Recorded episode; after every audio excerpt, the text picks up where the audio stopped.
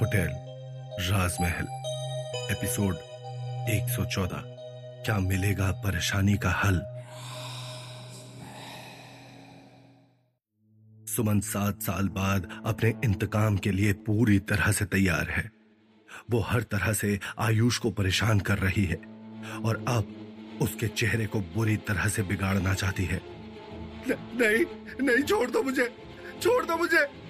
मैंने इतनी भी कोई बड़ी गलती नहीं की है, सुमन, कि तुम मुझे उसके लिए इतनी बड़ी सजा दो। प्लीज़ प्लीज़ मुझे छोड़ दो। आयुष ने गिड़गिड़ाते हुए कहा, इतनी बड़ी कोई गलती नहीं की है। तुम्हारी वजह से मैंने अपना घर छोड़ दिया। अपनी शादी वाले दिन मैं अपने घर से तुम्हारे लिए भाग आई और हमारी नई ज़िंदगी के लिए मेरे माँ बाप की सारी जमा पूंजी भी उठा लाई। मुझे लगा था कि हम दोनों किसी नई जगह पर जाकर अपनी नई ज़िंदगी बताएँगे। मगर तुमने मुझे कहीं का नहीं छोड़ा। मैं तुम्हारे लिए अपने माँ बाप को छोड़ने के लिए तैयार थी। मगर तुमने मुझे ही छोड़ दिया। पिछले सात सालों से मैंने अपने माँ बाप का चेहरा भी नहीं देखा है। मैं तो ये भी नहीं जानती कि वो लोग किस हालत में होंगे, वो शायद ज़िंदगी भर मुझे माफ़ भी नहीं कर पाएँगे। मैं तो ये भी नहीं जानती कि उन्हें मेरी मौत की खबर है भी या नहीं। और तुम कहते हो कि तुमने कोई गलती नहीं की है। तुमने बहुत बड़ी गलती की है और इसकी सजा तुम्हें ज़रूर मिलेगी। इतना कहते ही सुमन ने अपने नाखून से आयुष के चेहरे को नोचना शुरू कर दिया।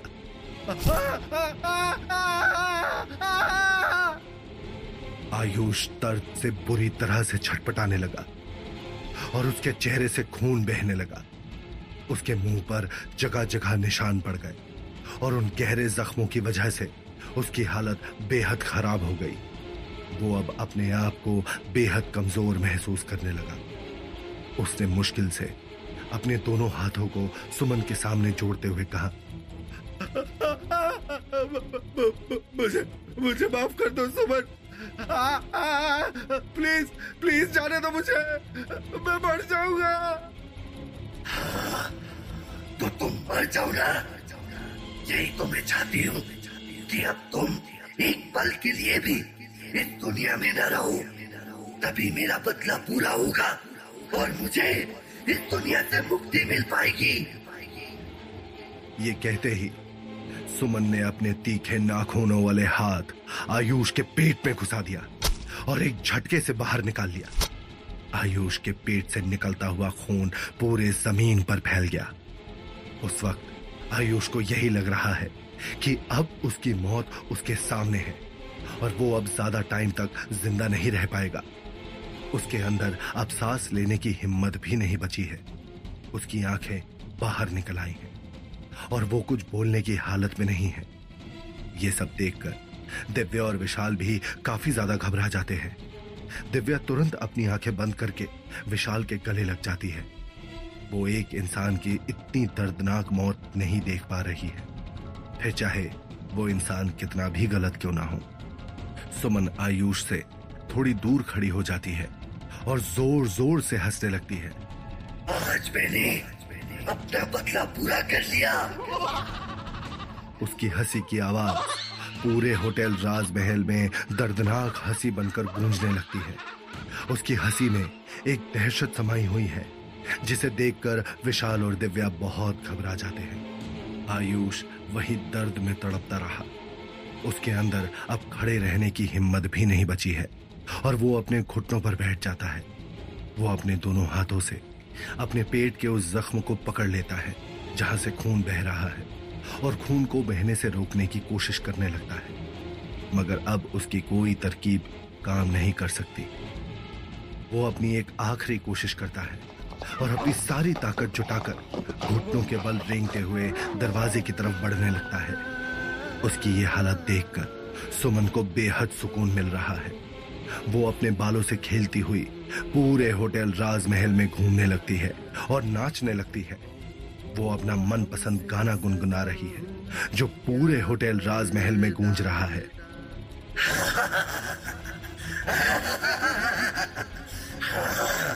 हाँ जाओ जाओ उस दरवाजे पर जाकर किसी से मदद की, भीख मांगो। मैं भी देखती हूँ कि आज कौन तुम्हारी मदद करने के लिए आगे आता है। उसकी हँसी पहले से भी कहीं ज़्यादा डरावनी होती जा रही है। लेकिन आयुष उसकी बातों को अनसुना करके आगे बढ़ता जा रहा है। वो अपनी कोशिश में कहीं से कहीं तक कोई कमी नहीं छोड़ना चाहता। मैं भी इसी तरह छटपटा रही थी। जब मैंने अपने गले में हाथी का बंदा लगाया था, मैं भी इसी तरह दर्द में थी, जब तुमने मेरा हाथ थमने से मना कर दिया था। मैंने अपने आप को पूरी तरह से तुम्हारे हवाले किया। तन से और मन से तुम्हें अपना माना। और तुमने तुमने क्या किया, आयुष महेश्वरी? तुमने मुझे गली के कुत्ते की तरह छोड़ दिया। अब तुम अपनी सासों के लिए लड़ो उसी तरह से जिस तरह से मैंने अपनी एक एक सांस के लिए अपने आप से जंग की थी सुमन को इस वक्त एक अलग ही तरह की खुशी मिल रही है। वो अपने बालों से खेलते हुए होटल राजमहल में घूम रही है और वहाँ का सारा सामान उठा उठा कर नीचे ज़मीन पर फेंक रही है। उसे देखकर ऐसा लग रहा है, जैसे आज वो सब कुछ तहस नहस कर देगी। दिव्य और विशाल ने भी दूर दूर तक नहीं सोचा था कि उनकी आँखों के सामने इस तरह का भी कभी कुछ हो सकता है। लेकिन वो दोनों सुमन के बदले के पीछे का दर्द अच्छे से समझ सकते हैं। एक टूटे दिल के दर्द से बढ़कर और कुछ नहीं होता।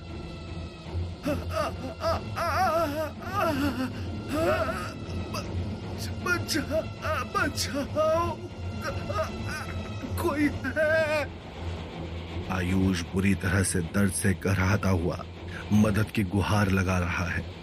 उसकी आवाज़ सुनकर सुमन गुस्से से अपनी आँखें बंद कर लेती है और अपने पाल नोचते हुए कहती है, मुझे लगता था कि जब मैं तुम्हारी दर्द दर्दनाक आवाज़ सुनूँगी तो मेरे दिल को सुकून पहुंचेगा। लेकिन तुम्हारी आवाज़ मेरे कानों को चुभ रही है और मुझे बिल्कुल भी अच्छा नहीं लग रहा। इतना कहते ही वो हवा की रफ्तार से आयुष के पास पहुँच जाती है और सीधा उसके सीने में आकर बैठ जाती है।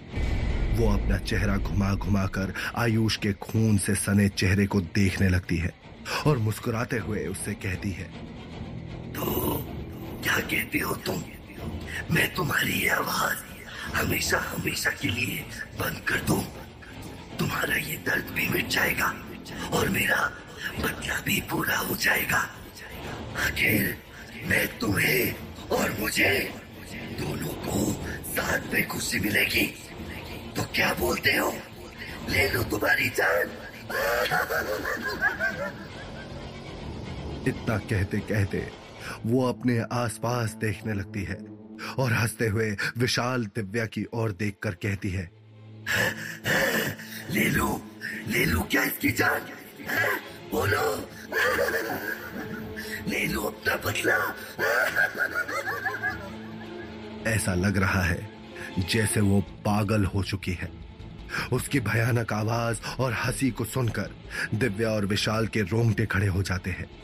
उन दोनों ने कभी इतना भयानक नज़ारा अपने सामने नहीं देखा था। तभी अचानक से होटल राजमहल की दीवारों से किसी के ज़ोर ज़ोर से हंसने की आवाज़ आने लगती है। ऐसा लग रहा है जैसे वहाँ पर ढेर सारे लोग खड़े होकर सुमन को आयुष की जान लेने के लिए उकसा रहे हैं। नहीं छोड़ छोड़ दो मुझे। छोड़ दो। आयुष काफ़ी मुश्किल से कहने की कोशिश कर रहा है, मगर उन आवाजों के बीच उसकी गुहार किसी को सुनाई नहीं दे रही। तभी अचानक से सुमन अपना हाथ ऊपर उठाती है और उसे आयुष के सीने में घुसा देती है।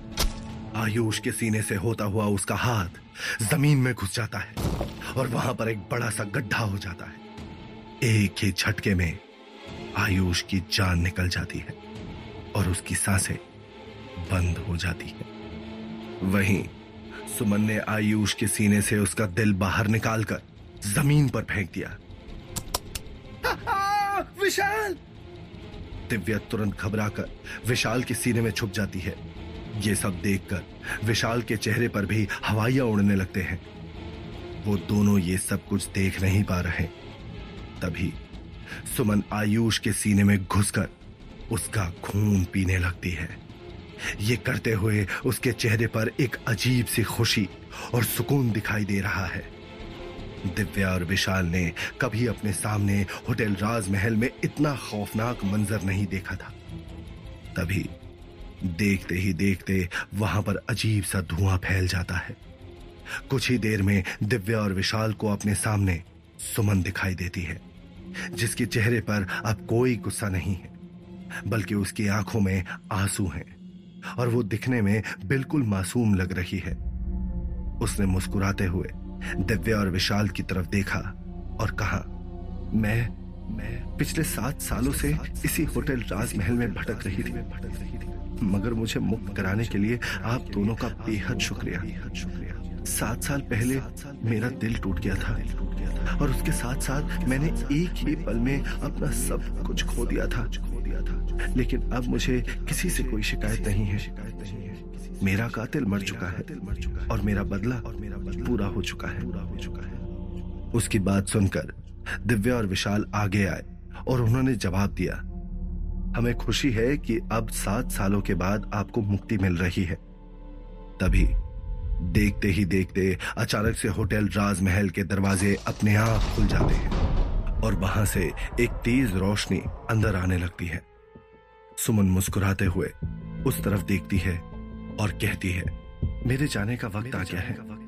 एक बार फिर आप दोनों का बेहद शुक्रिया। बेहद शुक्रिया। ये कहकर वो मुस्कुराते हुए उस रोशनी की तरफ़ आगे बढ़ने लगती है और उसी रोशनी में गायब हो जाती है।